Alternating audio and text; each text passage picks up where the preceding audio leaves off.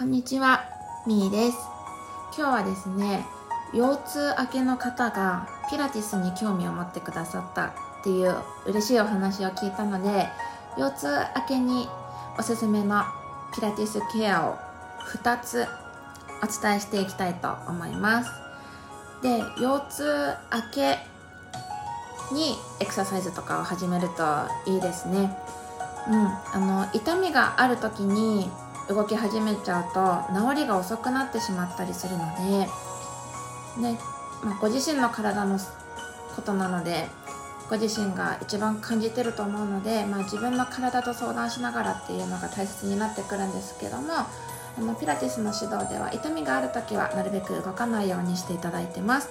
で痛みがなくなってからピラティスのエクササイズをおすすめしてます。うん。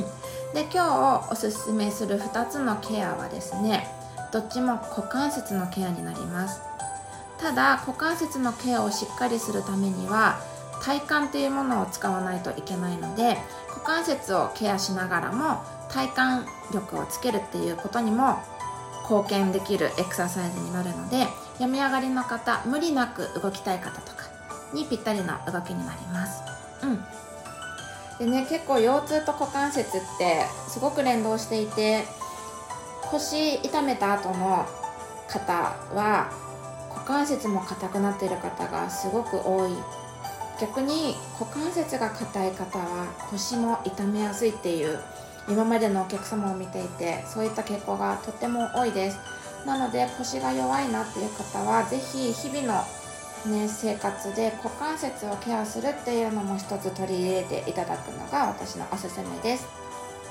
で今日やるエクササイズは仰向けでやっていくので寝た時に背中が痛くないようにマットの上だったりあとは床の上でやるんだったら厚手のタオルを背中の下に引いたりとかちょっとあの場所を工夫してやってみてください。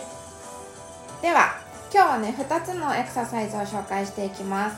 1つ目はヒールスライドって言ってかかとをねマットの上で滑らせるようなエクササイズ。滑らせた時に股関節の力鼠径部の力をふわっと抜いて余計な緊張を解放していくっていうエクササイズです。で2つ目はニーオープンっていうエクササイズでで膝を立てた状態から膝をね開いていくっていうエクササイズになります。これはね股関節の回旋運動。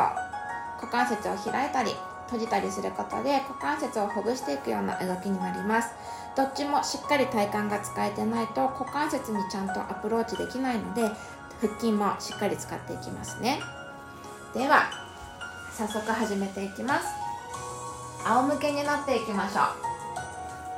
仰向けになったら両膝は立てて両膝90度です。で足幅は拳1つ分幅にしましょう。すね太ももどっちも平行です。ガニ股になったり内股にならないように気をつけてください。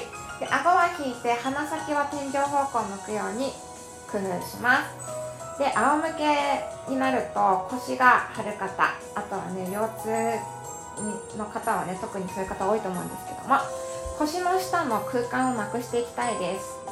息をまず準備で吸ったらおしっこキュッと我慢する意識入れましょう。その意識ずっと保ったままふーっと吐きながらおへそを背骨の方向に押し込むようにして腰をマットに押し付けてください。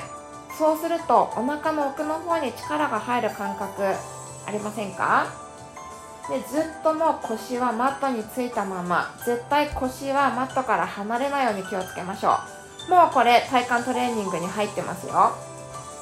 動きに負けて腰が反って腰の下に空間ができたりまた腰の下が潰れたりっていう風に腰に動きが出始めちゃうと腰回りを鍛えていけない腰回りを安定していけなくて腰痛に、ね、なりやすいのでまずはしっかり腰回りを安定させる動き腰をしっかりマットにくっつけておきましょう、うん、なので今背中腰全部くっついてます。床にくっついてます、ね、絶対隙間できないように気をつけてくださいね。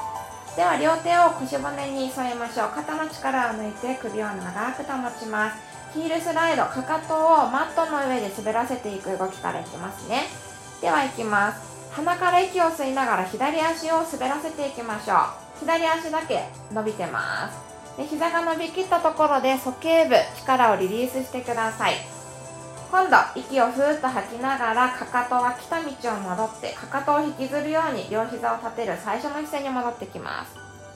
今度右足息を吸いながら右膝を伸ばしていきます。かかとをまっすぐ滑らせて右の股関節リリース。息をふーっと吐きながらかかとを引きずるように来た道を戻りましょう。これをあと2セットいきます。息を吸いながら足を伸ばしていきましょう。ずっとマットの上をねかかとは滑ってますよ。吐きながら来た道を戻ってきてレールの上をかかとが滑ってるイメージで右足吸いながら伸ばしていく。で伸ばした時に腰反らないように気をつけてください。はい吐きながら戻ってくる。ラスト吸いながらで腰はずっとマットにつけたままでも鼠径部は緊張を抜いて吐きながら戻ってくる。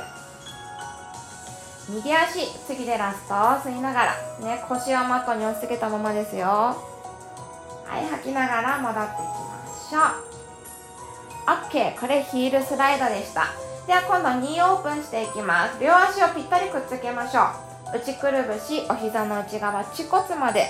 チャックをね締め上げるような感じでいきます。で片方ずつ膝を開いていきます。開いてない方の膝はずっと天井の方向いてるように気をつけてくださいね。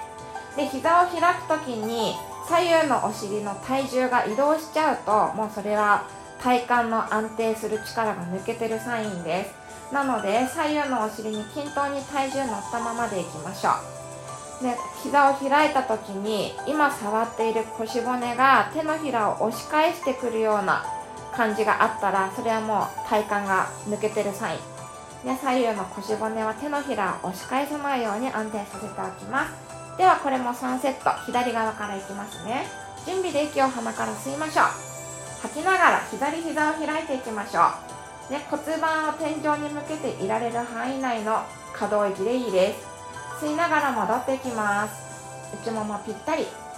今度右足吐きながら開いていきましょう。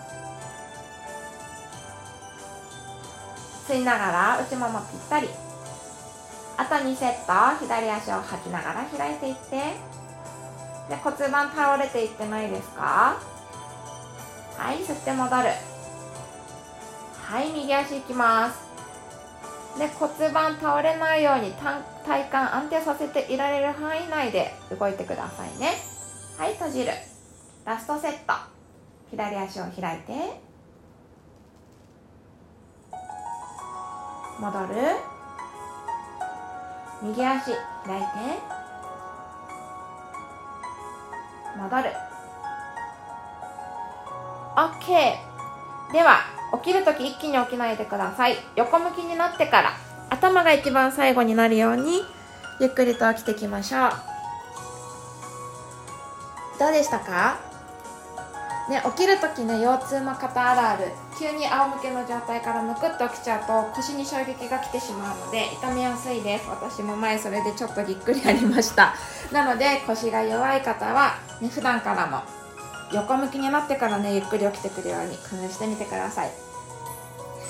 で今日紹介した2つのピラティスエクササイズはとても動きはシンプルなんですけどもあの体幹の意識っていうのを入れると意外と難しかったんじゃないかなって思います。うんもう動いてるのは足だけなのでもしそこで腰が反ったりとか骨盤が左右に揺れたりとかしてたら、まあ、それはねちょっとあの正しい動きからずれてしまっているサインになるのでピラティスは大きく動くのが目的ではないですで体の機能をちゃんと引き出していって体の癖を修正していくのが目的なので正しく動ける範囲内でなので体幹が抜けない範囲内で動くようにしてください特に2オープンの時ね、気持ちよく大きく開きたくなってしまうんですけどももしそれで骨盤が動いて体がねじれちゃったりするんだったらねじれないところまで 1mm2mm でもいいので本当に安定していられるちっちゃな範囲内で動くようにしていってください。